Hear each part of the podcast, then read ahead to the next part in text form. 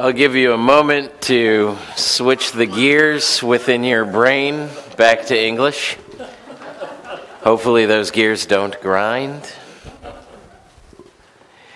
In the name of the Father, and of the Son, and of the Holy Spirit, the Holy Three in One, who makes small things big.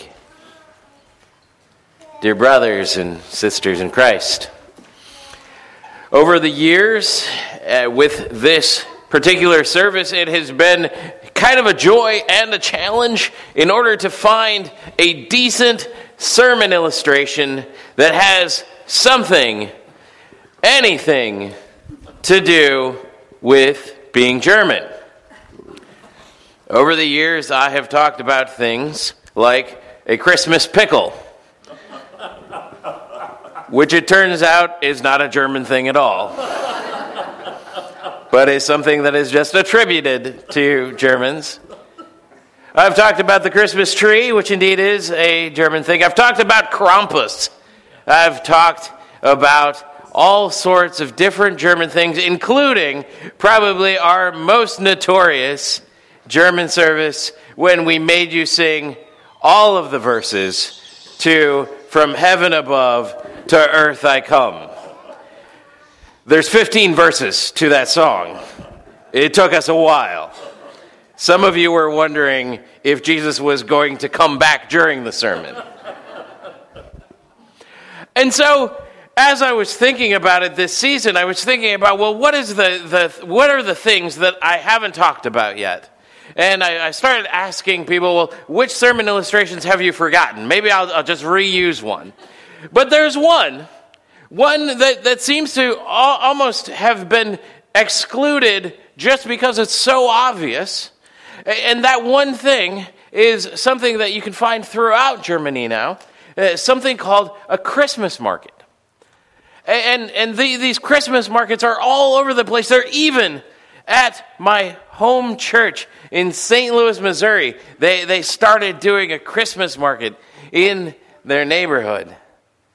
And you kind of wonder, okay, how, how does something like this start? How does it become big? How does it catch on?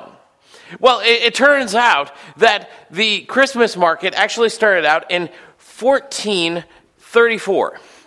In the town of Dresden, and, and during the time, it, it was a, a small little affair. It was it was two of the merchants in Dresden got together. Uh, one of those those merchants was a baker. The other one was was somebody who worked with wood, not a carpenter, but somebody who worked with wood and, and making ornaments and things like that. And they decided, well, people need the stuff that we have to offer. Why don't we just get together and be out in the town square during December while people are out trying to find these things? Why don't we make it just a little bit easier for people to find us? And so, sure enough, this started to grow, and they started to bring even more vendors in and, and more people that were selling their wares, and pretty soon this market got to be a pretty big deal. And pretty soon this kind of market started showing up throughout all of Germany, and then throughout all of Europe. And it all started from two people that decided, hey, people need the stuff that we have. Why don't we make it a little bit easier for them to get it? And so we have those two people, a baker and a maker of wooden ornaments, to thank for this ingenious invention of a Christmas market. Now today maybe you go, oh, Christmas market, eh, who cares? Because Christmas markets pale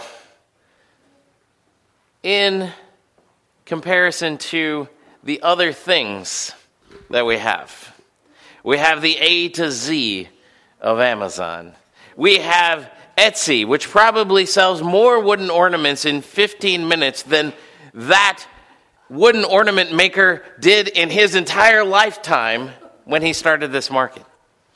And so sometimes we, we look at things and we go, well, I'd almost want it to be small again. I'd, I'd want to go to a Christmas market someplace where I knew that it was something small.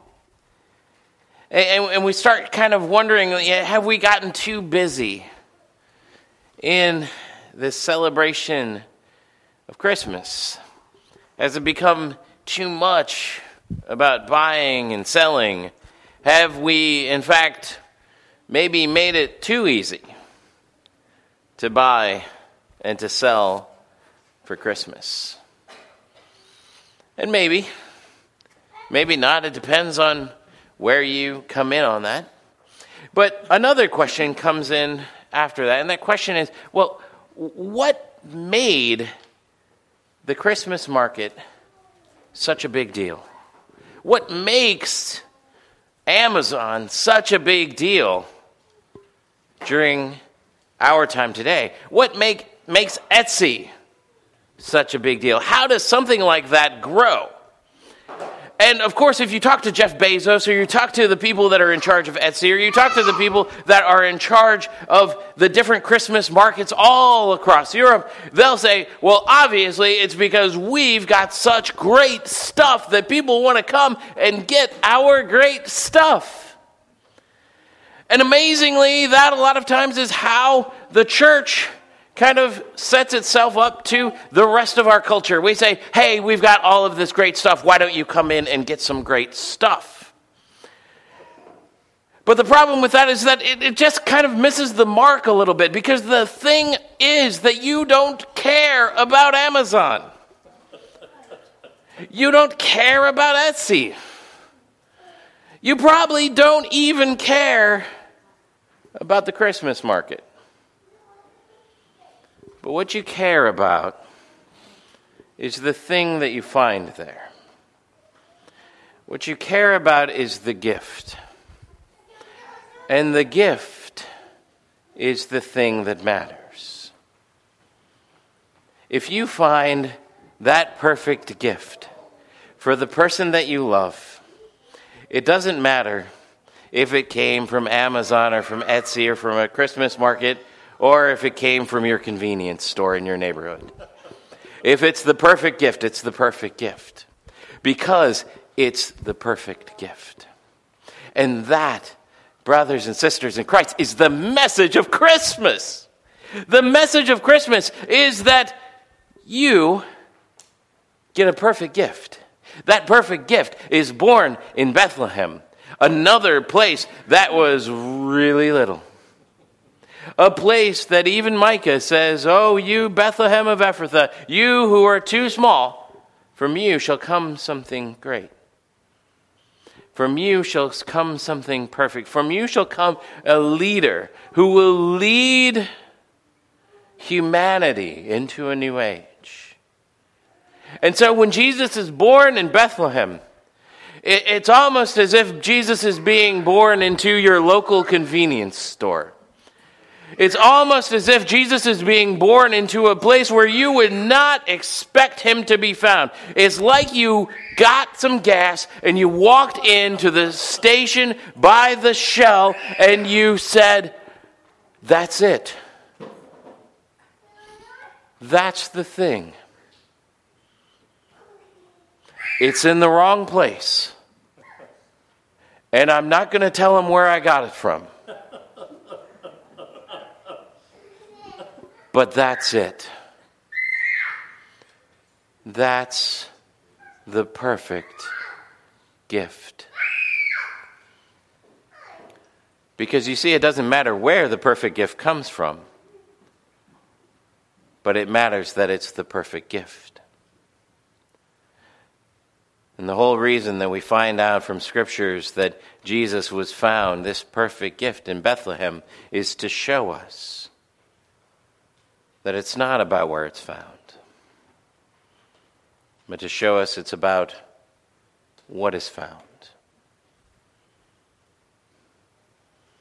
Many of you don't come to this church on a regular basis, at least more than once a year for this thing.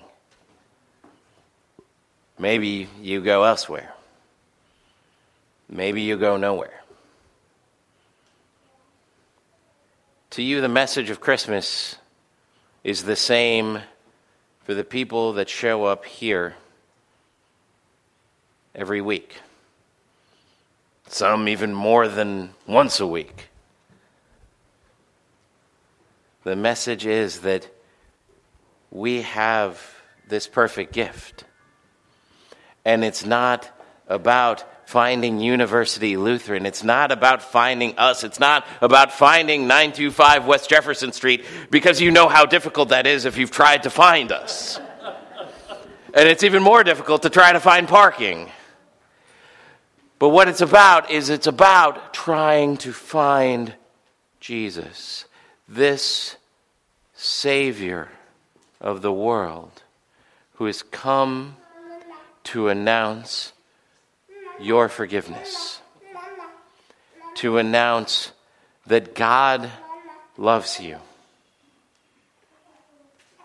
to announce that there is goodness to be found in the strangest of places.